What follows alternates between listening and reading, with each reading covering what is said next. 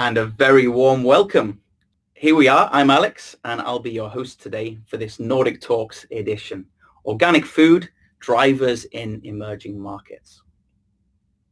One of the positives to have come out of the COVID-19 crisis is that people are purchasing more organic, locally produced food and are cooking more themselves.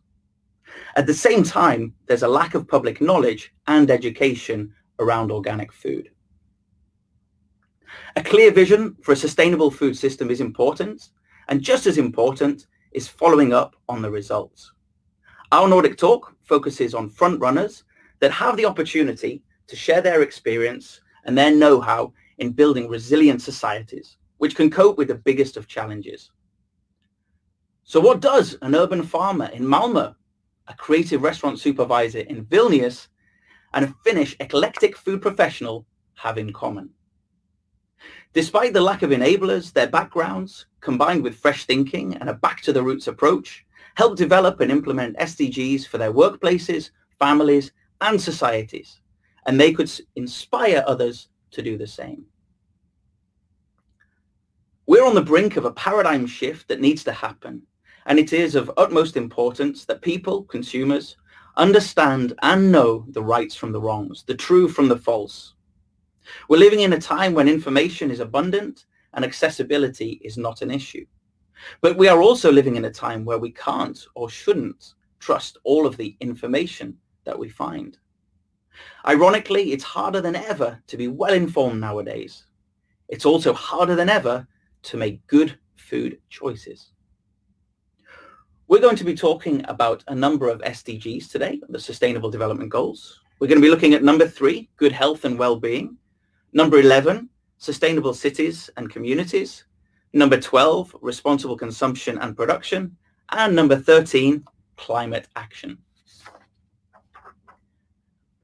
I'm Alex Gibb. I'm the moderator and I'm from Catalyst Ventures, which is the first triple top line hybrid accelerator and fund in the Baltic states, focusing on triple top line startups. So that's entrepreneurs who are having a positive impact on people, planet and profit. Together with me, together with me, we have uh, Edith Salminen, who's a food culture strategist from Finland. We have Vitalia Urbonaite, who's a creative restaurant supervisor here in Vilnius in Lithuania. And we have Saba Nazarian, who's a food director and educator originally from Canada. It's excellent to have us all online here today for the talk. So we're going to kick off with a couple of uh, short questions to whet your appetites and set the scene for today's talk. And then as a second question, I'll be asking people to talk a little bit more about their food and lifestyles uh, and how, how they're influenced by food today. So Vitalia, let's, let's start off with you. Have you ever been confused when faced with local and organic? Uh, hello, everyone. Thank you for having me here. And uh, the answer to this question is yes, of course. So from my early age, I was actually grown on a small farm and I had a luxury to spend uh, my childhood in the field and surrounded by all these uh, farm animals and actually see how the people are raising all the food that they need to survive. But nowadays, as I am managing the small restaurant in Vilnius, I see this confusion everywhere and I want to set in stone the saying that organic is not necessarily local and local could be not organic. So for example, if you go to the supermarket, uh, to the grocery, grocery store or somewhere where they sell the vegetables, and you go to organic food section, just take a look where actually all the food, all the produce are coming from.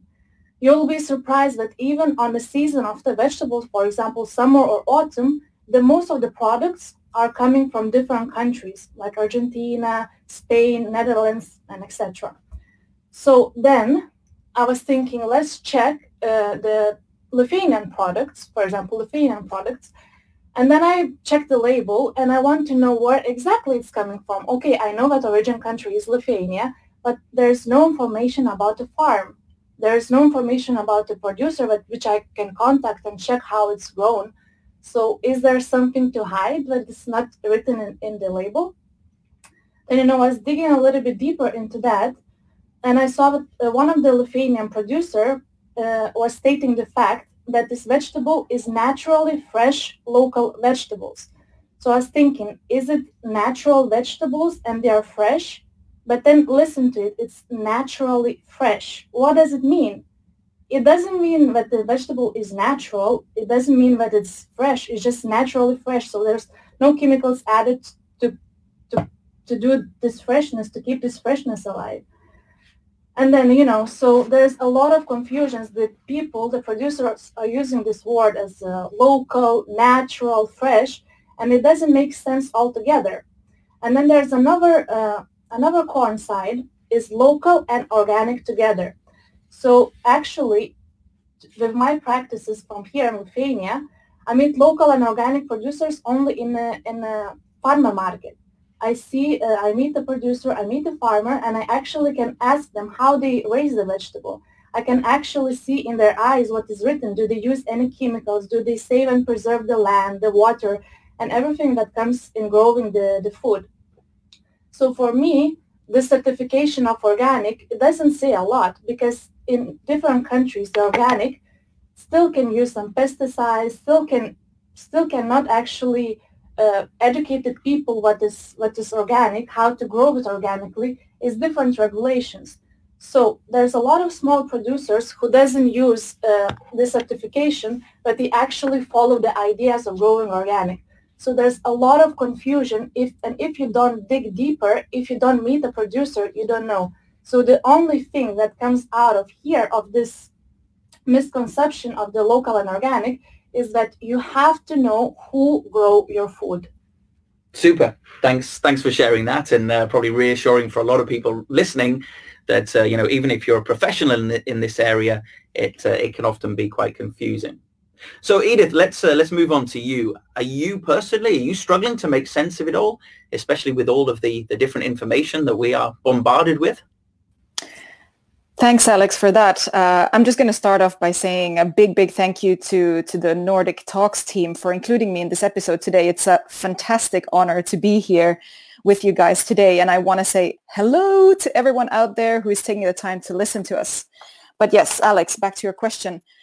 I'm absolutely uh, struggling uh, very often. Look, I'm sitting here with a lifelong, deep interest and passion for food and on top of that 10 years worth of professional experience in food issues and i still feel like it can be a challenge to navigate the maze of information that i'm bombarded with uh, in stores in media in news by national authorities by different organizations etc all these telling me different things and showing me different sides of, of one coin and I mean, I'm starting to to come to a point where I'm more savvy in terms of my local food system and let's say the Nordic food system, and I'm lucky in that sense that I've also started developing a really strong gut feeling, um, which is which is most often correct.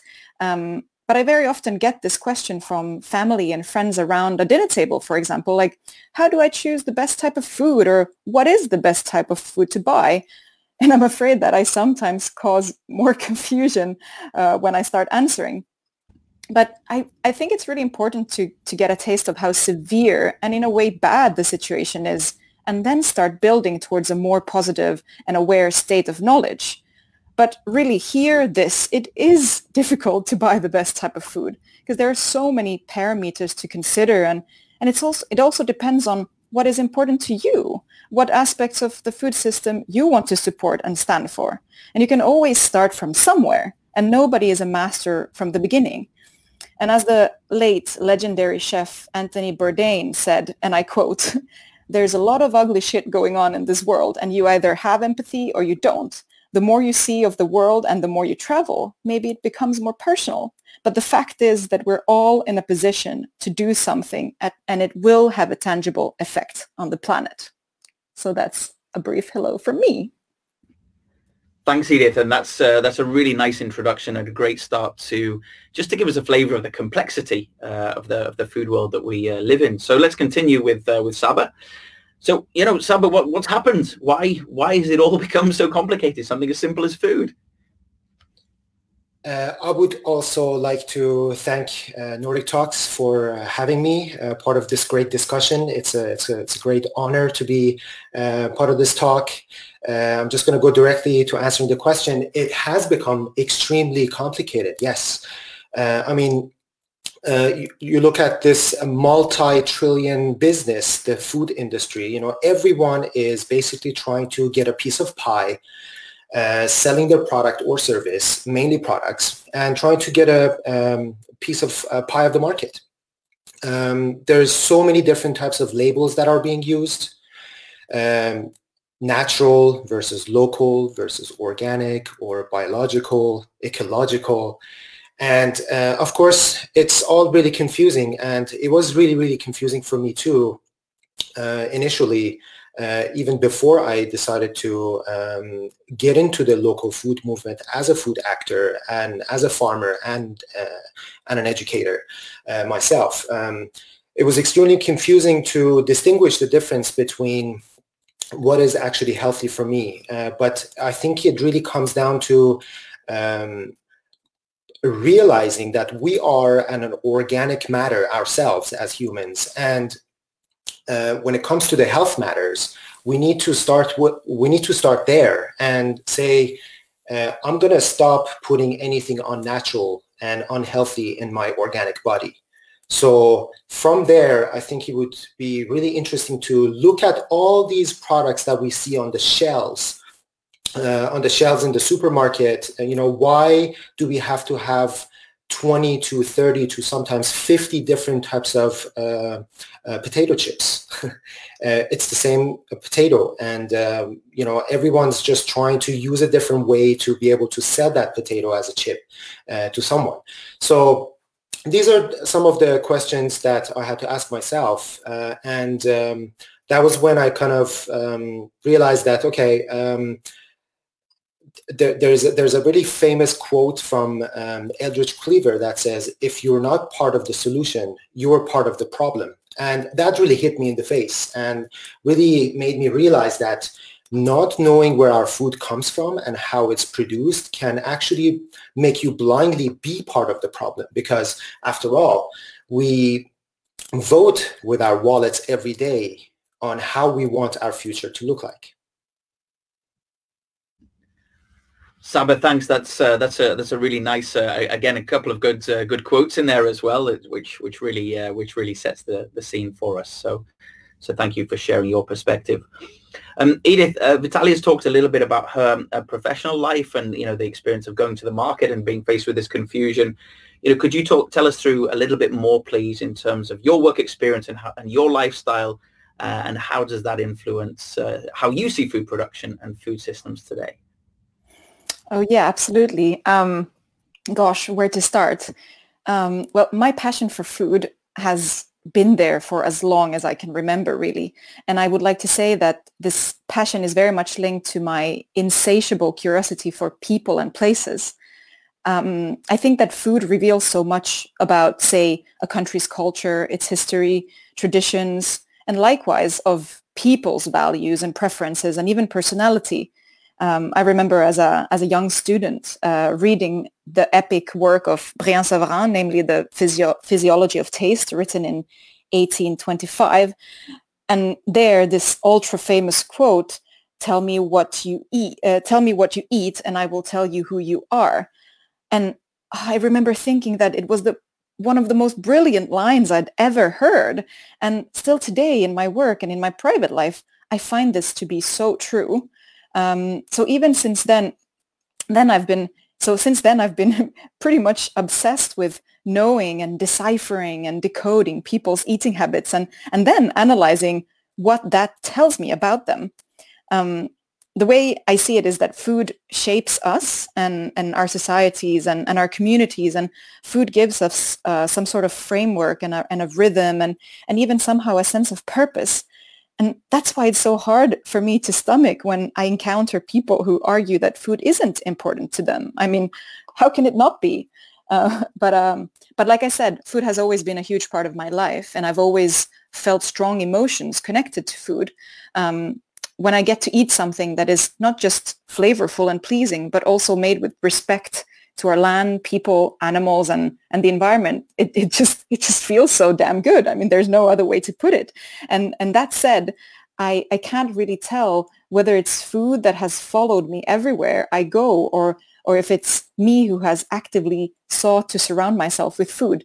That's something to ponder over for sure. But one thing is certain, and and that is that you know our time on this planet is so brief we might as well do what we can during that time to farm well, to cook well, and therefore to eat well. Edith, I think uh, everyone listening into this can can really feel the the passion that you have for food burning through. So uh, so thank you so much for for sharing for sharing that and uh, kicking us off. So the the structure of the the the the talk. Uh, we'll we'll continue after the introductions. Now we'll talk a little bit about uh, food systems. We'll touch on public awareness. We'll go a little bit deeper into organic food. Uh, we will also touch the pandemic effects and, and how that's affected us as societies. And we will finish off with a wrap up with some action points. So hopefully there's then you know something very concrete and tangible that you as the listeners can also uh, can also listen into. So let's move on then to food systems. And the, the key question here really is, you know, are, are, today's food systems and the way that we've built the food systems, are they right for, for tomorrow's world? So Saba, I'd like to, to start with you and, and ask you to sort of talk us through what are the problems that exist with today's food systems? Yeah, for sure. Um, I think um, this is one of the biggest questions that one should ask, uh, which um, when I asked that question from myself, it uh, led me into a rabbit hole to actually look into uh, what was happening with our food system and how um, a lot of the things that I was seeing around us with the climate change, with the economic crash, uh, with that happened in 2008, or any other problems that we've seen, major problems in the uh, in, in the world, are somehow related to uh, our food system. Uh, we see uh, deforestation of a lot of um, forested lots globally that are now being turned into um, agricultural land um, being used uh, and using uh, monoculture to grow animal feed. And then we see billions and billions of um, animals being tortured in animal factories uh, because of the meat consumption that we have globally and um, the ocean dead zones because of um, you know overfishing in our seas and our oceans. Uh, these all have um, huge uh, consequences on our food systems, and um, uh, not only it's affecting our environment, our planet, but it's also um, directly um, linked with the health of the animals and also humans. So as I was learning about all these things, uh, I just really got frustrated because uh, this is a little bit of a personal um, story where um, I didn't actually have any hard skills uh, like building things or growing food uh, initially. Uh, so back in 2014, um, I I was I, up until then, I was basically acting as an as a sound engineer, and I played music for most of my life. Uh, and I didn't have any of these hard skills, but that frustration of all the things that I was learning really made me want to do something about it. And um, I basically took on the challenge to um, teach myself first where my food came from and uh, how it was produced, and that's how I uh, ended up basically learning about um, growing my own food. Thanks, Saba, for, for, for setting that out. I think it's uh, you know frightening in many ways to, to hear of the, the challenges that we have with with everything from, from monoculture, animal welfare, oceans, uh, and overfishing. So so Edith, as Saba has spelled out some of the problems, what are the kinds of education that we actually need to provide to to solve this? Hmm. Look, the the way I see it is that we've been jailed in a malfunctioning food system for a long, long time now. And and it's like with any bad or painful situation, after a while, one gets used to it, how awful it may be. Um, the problem is that we have trusted our faith in food in this highly industrialized, mechanized, and digitalized machinery that in some way operates without any true connection to humanity or the environment. Um, and therefore we live under the impression that this system is, is so solid and almost unbreakable, but that's so far from, from the truth because the, the truth is that it's a, it's a highly sensitive and, and vulnerable system and it is suffering to a point where the ones who know this and understand this are extremely worried. So I'd say that we need to we need broad and widespread education about the basics of how a food system works, a healthy food system, one that pulsates in harmony with its many complex elements and, and features. And of course, I mean, very important to say there's no one size fits all solutions and there's no one right answer that could fit each context and each reality. But I firmly believe that if more people on all levels in key positions and key roles would truly understand how food systems could live and breathe in a more healthy, sustainable way, and then act on that understanding to make the necessary changes, that's what, when we'd start see quite magnificent transformations all, all over the world. And thanks, Edith, for, for, for the optimism and the, I think the vision setting there as well. That's that's really important and uh, and, and, and valuable. Let's let's bring in some. Uh, I'd like to come back to Vitalia now and, and bring in some context here from the from the Baltic states. Uh, here in, in Vilnius in Lithuania, and also to understand, you know, to what extent economics uh, affect our passion for food. Okay, so here I would love to add up to what Edith and Saba already said, that uh, by buying honest food, we also support small producers, and economically we support our community. So um, there's a, a, side that you're buying food, you actually um, support the and prevent the climate change, you secure the animal welfare, protect and keep the clean water sources. So by doing that, as Saba said, you are voting by your wallet. But is it actually true if the person doesn't have enough finances and he doesn't have a, a vote? He cannot choose the organic food, so it means that he cannot actually preserve the nature. I don't know. This question it's it's quite uh, misleading too, because uh, if you think that the carrots, I was doing my little research, the ecological carrots cost five times more than the conventional ones. And the potatoes and cabbages right now is three or four times differences in price. So I was wondering, is it actually only the finances who can put this uh, voting system? So it's only Wallace who can vote? And then I realized that actually probably is this is not the case. We can, the passion can vote for this uh, preserving the nature. So if we are passionate enough, we would definitely find some small producer who is not that high in, in the price of their of their food of, of their I don't know maybe some cakes that they're making because um, because they're using some their own grown products. So maybe the neighbor the neighbor's honey is less expensive than actual buying from eco market. And that way you still support the nature you still support the whole ecosystem but the price is is, is less high. So here it's um it's a huge gap because if you go to eco markets the products cost a lot. And there's not there's a lot of people who is misfortune with the finances. And let's say they don't have a, a voice here but i think it's not the truth if you're actually followed by the passion for food and by sustaining the nature and everything, you will find a way how to how to make it. You will find a way how to get still organic and good food, nutritious food by by not that expensive as you can get in the markets. Super. Thanks. Thanks, Vitalia. And that brings us to the end of the first part, which has uh, given us a, a strong overview into food systems, both the problems, uh, solutions, some solutions with education, uh, and passion and, and how to how to think and how to buy. So let's move on to, to the second section now around public awareness. So, you know, the awareness and perception of good food is low, um, but it is also growing. And what can we do to further catalyze the, the effect of this? So, Edith, perhaps you could start us off by, by talking through a little bit around how do young people understand good food today?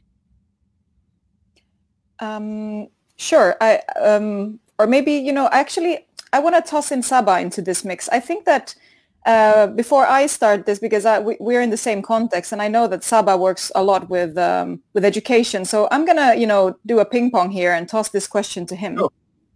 sure. that sounds great, Edith. Um, and thanks for the question. I think it's a uh, it's a great um, uh, topic to talk about because we do see a great um, movement among the young people who are really trying their best to uh, question where their food comes from and try to eat healthy. Uh, we see more and more um, uh, young people trying to look for alternative ways of uh, cutting meat from their diet, let's say, and things like that. But then there's another uh, thing that we, I, I, as a food producer and an educator, uh, see here that we can uh, benefit from uh, since we already have this momentum with the with the younger generation, and that is that as the local food demand is on the rise, not only we need um, food producers to grow food, healthy and ecologically food uh, for the demand, for the rising demand, but we also need uh, educational platforms where we can inspire, motivate, and empower these youngsters to actually be part of the local food production. Uh, and I'm specifically talking about inspiring uh, youngsters to think about becoming an urban farmer or uh, becoming uh, part of, let's say, the food production within city limits. Uh, urban farming as uh, has has increased a lot over the last uh, f- five to ten years, and it's becoming a trend now. just like how young people would follow certain food trends or um, health practitioners or dietitians or uh, things like that on social media. Uh, they're also looking up um, models uh, where um, a lot of young people are actually uh, choosing to uh, work as a farmer and uh, make a living. And thanks to a lot of um, inspirational um, market gardeners or local farmers that have written books and inspired people, now we see a great trend in a lot of young people getting into it. And this is one of the things that I personally do uh, through the organization that I work with, uh, which is called Buti Uh, and uh, we have turned our um, urban farm into an educational platform where we try to expose as many as uh, uh, people as possible so that they can come and see how food is grown and try to educate the public uh, that way by physically getting them involved, uh, inviting them to come and get their hands dirty uh, and uh, see how much work it actually goes into growing food locally and educate them that way. Thanks, Saba. I think that's been a really good overview of, of the of younger younger people, and of course, we've been talking about the future of the planet and, and, and future sustainability. So we need to be to be really focused and thinking about uh, young people. So maybe let's jump back to Edith now and, and, and ask, you know, how do people understand good food today? What what does that mean? Sure. Um, I mean, it's in, in many ways connected to the quote by Brillat-Savarin that I mentioned in the beginning, and, and this notion of you are what you eat. Um, good is such a subjective thing and can mean so many things, right? It, it's it, is it is it good because it's flavorful and delicious? Is it good because it's expensive or because it's cheap? Is it good because there's a lot of it? Is it good because it comes with a certain label? It, because it's organically certified? Is it good because it's aesthetically pleasing and nicely packaged? Is it good because it's trendy? I mean, or because it's healthy? There are tons of, I could go on and on. All these things are, are, are different aspects of good food. And what we decide is good food within a specific cultural, social, economic, and political context.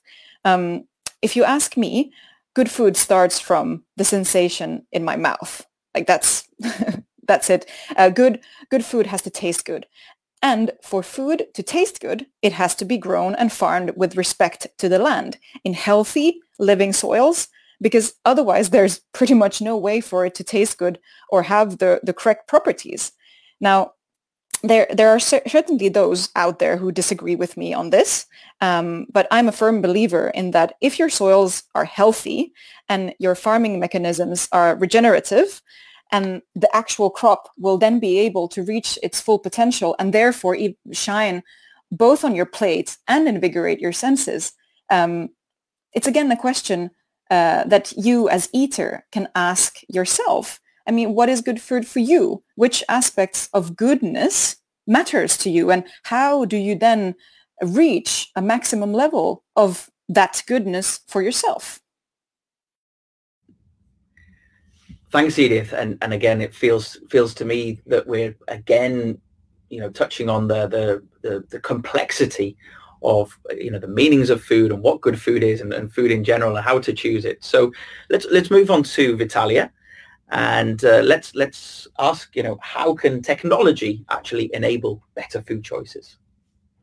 So let's be honest, and um, we all right now live in a digital era, so social media and all of the campaigns online attract more and more customers.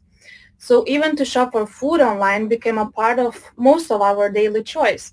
So from my own experience, despite of going to the farmer's market, of course, I check a lot of producers online.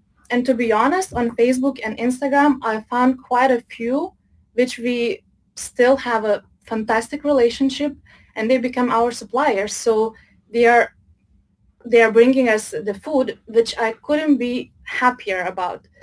So people are used to be comfortable and not to spend few hours a week just by doing shopping and going to different part of the town to pick up the products that they need for that week. So these farmers who create comfortable shopping experience uh, let us consume honest food in a very easy way just by a few clicks or by just seeing on Instagram how the chickens are raised is actually a fantastic saviors. So I would never, I would never change the people that I met online. And uh, for me, it's it's one of the easiest choices which technology can can give us, so they can improve our knowledge how the food is being raised and actually be a platform where we can meet these producers. So I think the, the Instagram or Facebook can be the first step how to how to go into this market. Thank you. Thanks, Vitalia. So let's let's wrap up this second section on, on public awareness. Um, you know, understanding what good food means and also, you know, how young people are driving change in, in this area and and technology, of course, now through through uh, through through Vitalia. Thank you, and and Edith, perhaps you could sort of summarize and give us a flavor or a feel for who are really the key actors in in any local food system, and and how do we give both a face and a voice to these people? Sure, Alex. Um, I think that the most important actors are the individuals. Like, um, I like to think of every human being that consumes food, which is the grand majority of all the alive people, unless you're one who has shifted to Soylent or some other meal replacer pill of sort. I don't know. But I mean, yes, we, we individuals who eat food, we are all what I like to call food citizens. And that means that we're all equally responsible and somehow equally interested on a basic level of food because we all need to eat. So we, you and I, are the key players. Um, but then, of course, if you then look beyond the individual perspective and you look towards the system and its complexity, obviously the ones who deal with food physically on day-to-day basis, whether it's craftsmen, uh, farmers, chefs, or, or a food industry or waste management, anyone who touches food are obviously key. Um, then there are many other players and stakeholders in this this complex web who are indirectly connected to food and sometimes equally important because they are the ones who, for example, form legislation and policies, even laws um, that affect food and, and, and therefore these other more hands-on players but again, I want to stress really the importance uh, of the individual and how crucial the individual is um, in soothing uh, and relieving the system. So let's move on to the, the third section, really around organic food. Thank you, Edith. And, and what we'd like to understand here is, you know, is organic food, is it some kind of bourgeoisie luxury or is it a right for all? Should it be a right for all? And how can we how can we answer that? So Edith, let me come back to you again and you know, we've talked uh, already a little bit about young people, but we'll we'll come on to that. And and again, trying to understand the difference of of, of local uh, local and organic. Are they the same? What, does it matter? And and which is healthier? Sure thing. I mean, um, I just want to say that I, I really enjoyed Vitalia's introduction where he she already briefly touched upon this, so I might repeat some of the things that she said, but you know, repetition is is the mother of all education. So, um, well, the quick and short answer to to your question, Alex, is that no, these things, local and organic food, are not the same thing. So, all you guys out there listening, no, it's not the same. However, as Vitalia so greatly put it, uh, they could potentially be the same and they can go coexist. Um, food can at once be both local and organically grown or even certified organic. And connected to that, I'd like to uh, say that um, I've seen a huge rise in locally grown food, which is also organically grown, but not certified as such, because the organic certification has in some way become a little bit of a swear word. So these local farmers and growers who choo- uh, choose rather to call their food, for example, chemical-free, cruelty-free, friendly food, honest food. I mean, there are tons of great creative ways to define what essentially means organic, i.e. grown without any interference, without chemicals, no pesticides, no herbicides, and on healthy soil. And an important thing to highlight here is, is that just because food is organically certified doesn't mean that it is grown without any chemicals whatsoever. And this is also something that Vitalia already touched upon. The thing is that to be able to obtain an organic certification um, or label, there are certain additives and chemicals that are obviously not allowed at all, but others are only regulated to a certain point, um, and therefore can be used up to that cap or, or that lower extent that is allowed um, by the farmer or the producer. So many live under the, the false pretense that organically certified food is completely chemical free and fully clean. And that's just not true.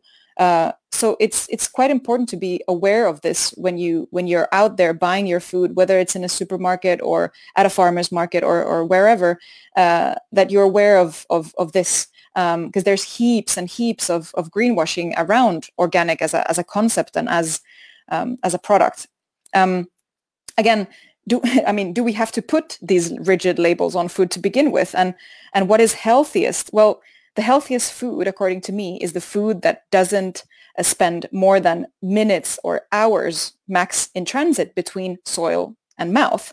Um, that is the healthiest food because it's the food that is the tastiest. Its texture is beautiful. It's it's it's bursting of aroma and its its flavor is is expressive and and also it has all the nutrients that it should have still there. Um, it hasn't been lying somewhere on the other side of the world in containers or warehouses and in cold and sterile atmospheres for, for half a year. I mean, who, who wants to bite into an apple that has been sad and lonely waiting to be eaten for six months somewhere on the other side of the continent? It's, it's tough and hard and gummy and it has almost no aroma and, and it smells of wax. Um, I mean, I don't want to eat that. Who does? Thanks, Edith. I think that's uh, you know that's a really good takeaway for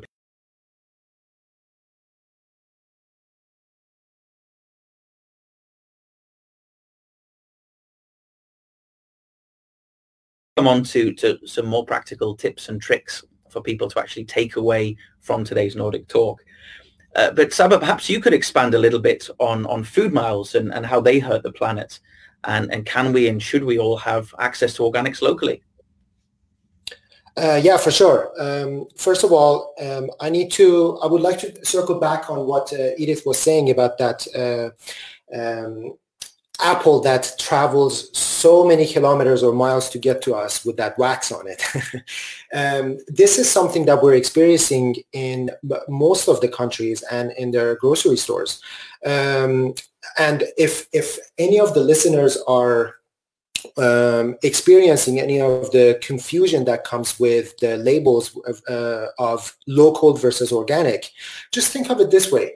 Um, as the food is being produced, you know, when, when it's harvested from the fields, whether if it's coming from an orchard or a farm, as like it's a, it's a carrot that is being taken out of the ground, the moment that vegetable or fruit is harvested, um, the shelf life uh, countdown is on and it's just counting down to its decomposition. So the more it travels, the less nutritional content and value it's going to offer you when it comes to all the vitamins and minerals and all the health benefits that one can potentially have from uh, that particular food.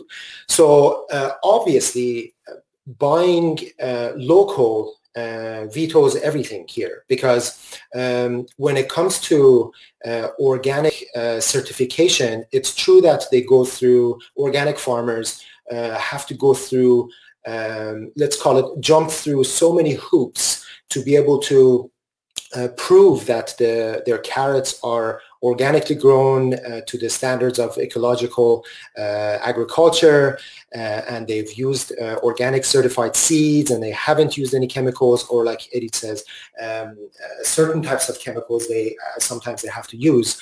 Um, you know since when do we have to um, prove that the the organic carrots why, why don't we just organic carrots carrots? And the ones who are producing carrots non-organically or chemically in terms of uh, conventional uh, uh, farming let them prove uh, and, and list all the ingredients all the chemicals that they have used to uh, actually grow that carrot. So when it comes to choosing local versus organic, you know, sometimes we also have to remember that um, even if we're uh, going into the stores with the uh, with the understanding that okay, organic is a good thing, we have to ask ourselves where is this organically grown produce coming from?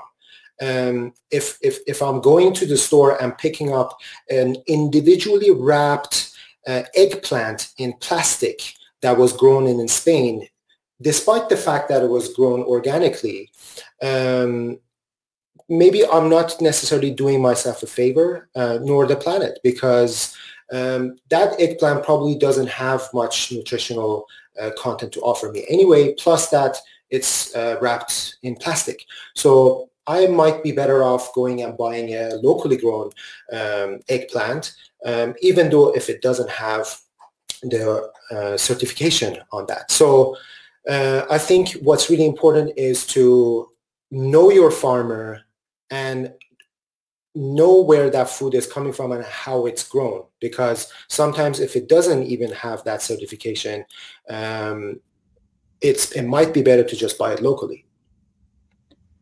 Thanks Saba. I, I, and I, let's let's now leave the sad apples behind and let's uh, let's take the concept of food miles and minimum transit with us on uh, on our journey.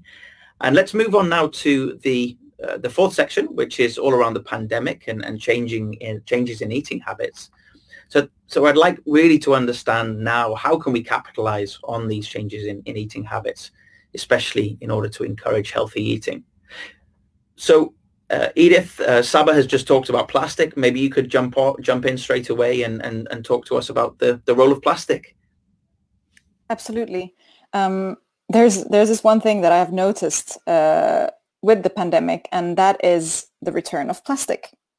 Um, if we take a look at where we had come before the pandemic in regards to the use of plastic, we had come to a norm where we had started to um, revert back to having fresh, uh, moist so- uh, dirt on our produce, and and we loved when there were actual touch and hands in contact with our food we went to restaurants and and the more the chefs were physically involved in preparing our dishes with their bare hands in front of us, that was quality. And, and that was highly appreciated. Uh, and it, it started salivating even more in your mouth. And you could almost feel this, this, this bodily connection and, and the love uh, of the food prepared for you. Um, and you got even more curious to taste about it. And, you know, then boom came COVID and hands in food or any sort of physical contact with the stuff you're supposed to ingest uh, felt like it was a huge health hazard and, and could potentially even have deadly effects. Um, I saw here in, in Malmö, for example, where I, I would say that we have become quite aware of plastic, that restaurants and cafes um, that previously had, op- had adopted family-style servings to, to avoid um, use of plastic and, and, and food waste and so on, uh, now have uh, single packed and plastic wrapped portion sizes. You know, even bread rolls are plastic covered you know, to, to, to create this illusion of, of cleanliness and, and safety. Um, water is served in, in plastic single-use cups rather than communal pitchers as, as we're used to. Um, I'm, I'm sure others have noticed this too. And it's super interesting to see that uh, in the light of a potential risk of your life, the sense of emergency vi- wins over your sense of environmental duty and responsibility really, really fast. Um, when it comes to a question, am I to survive? Is my family to survive? Folks don't really care about if there's plastic or no, you know? Um, so the pandemic has in, in that way turned our values and, and ethics upside down really overnight. And, and it's going to be super interesting to see the repercussions of this and how long this will last uh, even now when, when certain countries have and are about to start nationwide vaccinations.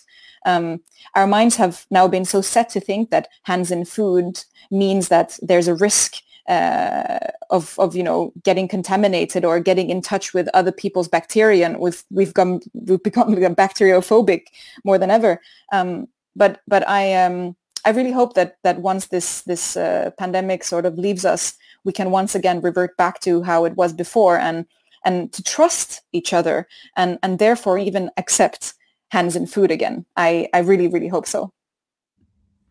So Edith, you've touched on some of the negatives of, of uh, you know, the pandemic with, with, with plastics, the rising plastics, but also thanks for finishing off on a more positive note with the, with the, with the hope and the aspiration of more more trust. I think uh, you know probably many people will relate to the, to the picture that's been going around on social media, the the heartbreaking picture of the the mandarin that was peeled and then put in a in a plastic uh, plastic pot, uh, as if nature itself couldn't have come up with a better way of protecting the fruit. But let's move on from the, the negatives and let's talk a little bit more about some of the other positives. and Vitalia, you know, I'd love to hear from you. What are the good examples that you've seen from from food entrepreneurs? So here I would like to, to call myself my restaurant, our restaurant, as uh, one of the food entrepreneurs. And uh, actually, because of the passion that we have for food, for organic food and, and the nature by itself, we took a decision to go and to use the products which is as natural as possible and as local as possible.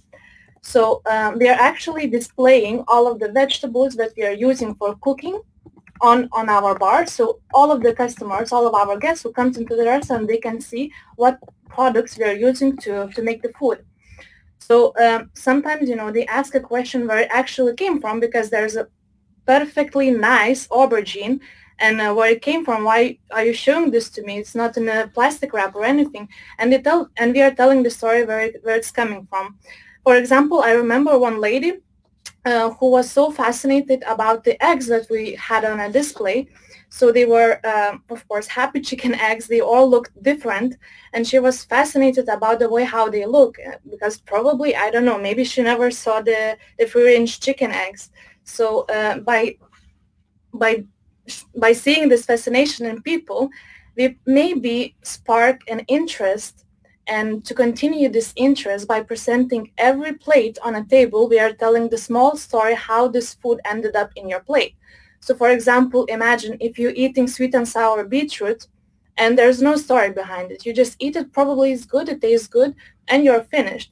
But imagine if you're eating the, this, the same dish and I'm telling you that this beetroot was grown in a small farm where actually is just uh, one family working there. They have uh, three beautiful kids, which we know all of the names and they, we know them personally. And you know that they put all their love and passion to grow this one beetroot. Probably it's gonna, the experience of eating this beetroot is gonna be way better. Of course, the beetroot gonna taste better, but at the same time you're eating this vegetable and you're thinking that you're not damaging anything. You're not damaging the soil. You're not damaging the people's passion to actually enjoy the good food and to raise the good food. So probably it's not just what you're putting in your in your mouth to feel less hungry, but what the food states, what the idea it brings to you. So just to put it in a simple words, we are informing our guests where the food came from and we are kind of personal, personalizing the food. So there's a lot of customers who are actually taking the contacts of our farmers. They are contacting them, and after that, they buy the products from them. So the thing that we are doing is just to spark a little bit of interest and to, to let the people carry on and, and maybe get some knowledge in it. I think that's, that's really inspiring to hear the, the sense of sparking that curiosity and interest and, and encouraging them to to go out and interact more with the with the food producers as well. So really good, uh, really good example there, uh, Vitalia. Thanks for for that. And, and I think that really brings us to the to the end of the the, the fourth uh, section uh, around the pandemic and how that's changed eating habits. So we've heard some of the, the, the negatives around plastic. We've also heard some of the positives and uh, and we can we can move forward into into the final part. And the final part of today's Nordic Talks is all around action points. And this is really to give the people listening in here, to give you all an opportunity to actually take some today and and understand what can you do, what could we actually, what could be concrete that you could take away and, and, and do yourself as a result of this.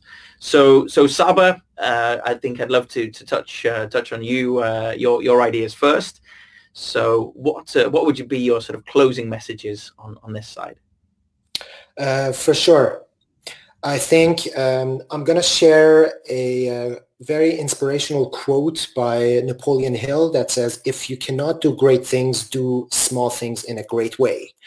And this quote really uh, moved me as I was um, uh, learning how uh, I wanted to actually start growing my own food. And um, for those of you listeners who are wondering where you can start, you can always start with yourself. Um, one of the easiest things that you can do specifically when it comes to uh, learning how to grow your own food is to learn how to grow microgreens. Uh, microgreens are extremely nutritious and they're super easy uh, to grow on a kitchen counter or in a window pane in your apartment, no matter how uh, limited your space is.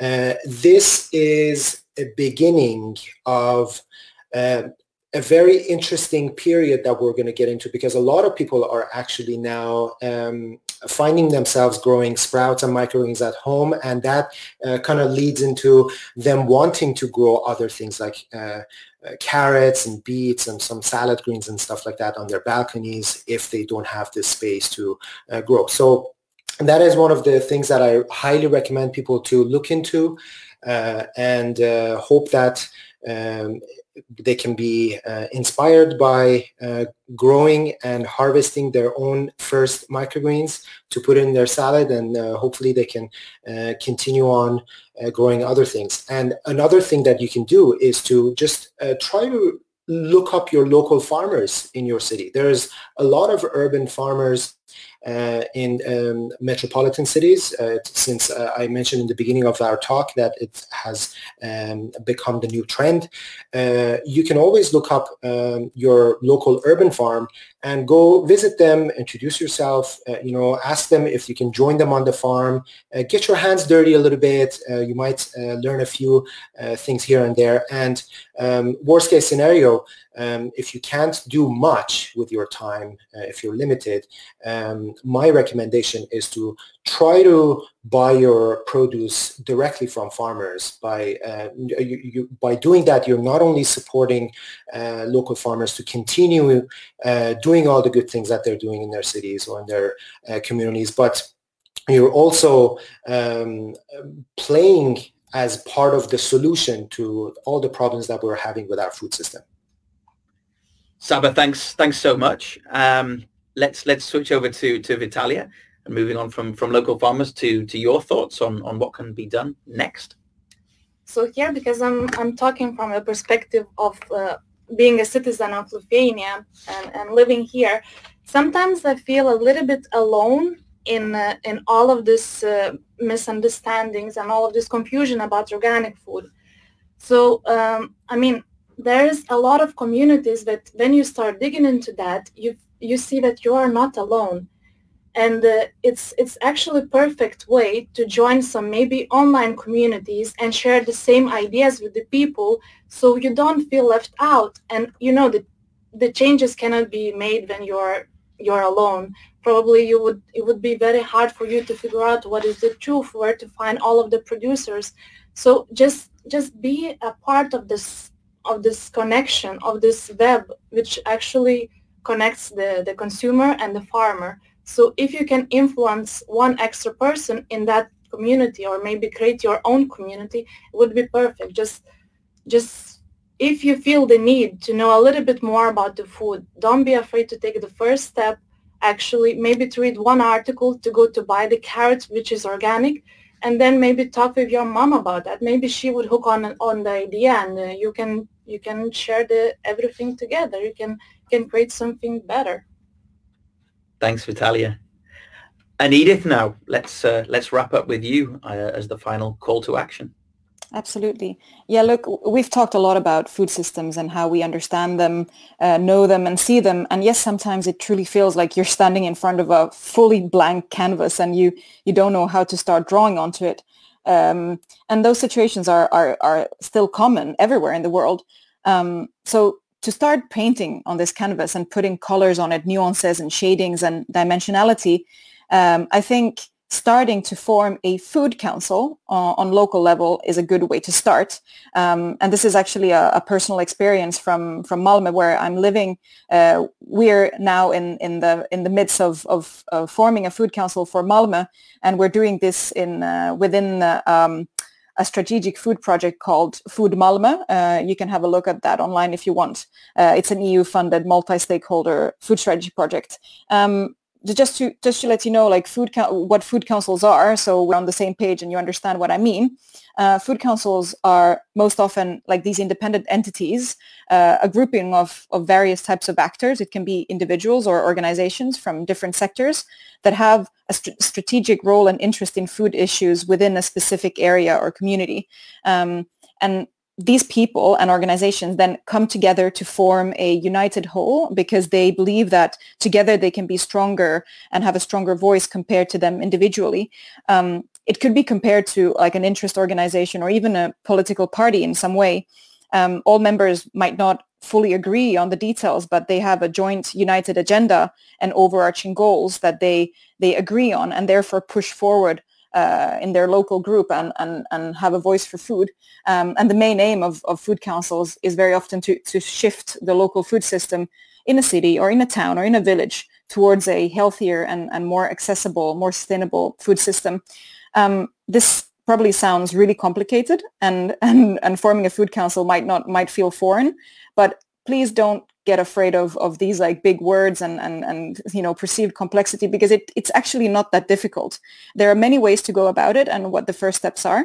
Um, uh, but the very simple and straightforward way to do this is to invite a handful of, of actors from different sectors uh, connected to food. So say that you invite one chef, one farmer, one person who works with food waste in some way, uh, maybe one public food officer, and maybe one politician. And you have these people meet and discuss common issues and problems and hopes and dreams.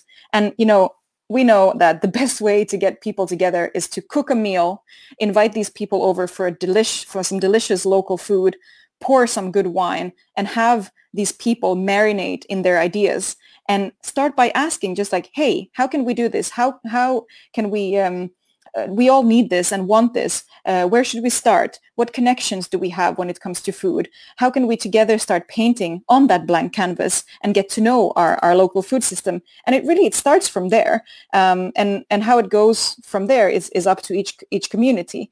Um, on, on our process here in Malmö, I mean, uh, we had no no uh, pattern or recipe for this. We just started by inviting these people to one place, and that's how it started. And it has been super fun, confusing, but above all, immensely inspiring. And we have a fantastic team, and even Sabas Botildenborg is also involved in this. So, so I mean, it's it's different people coming together from different perspectives, and and new ideas come to life. And and you know, it's really a, a, a message that together we're strong and alone we're weak. Edith, a powerful note to finish.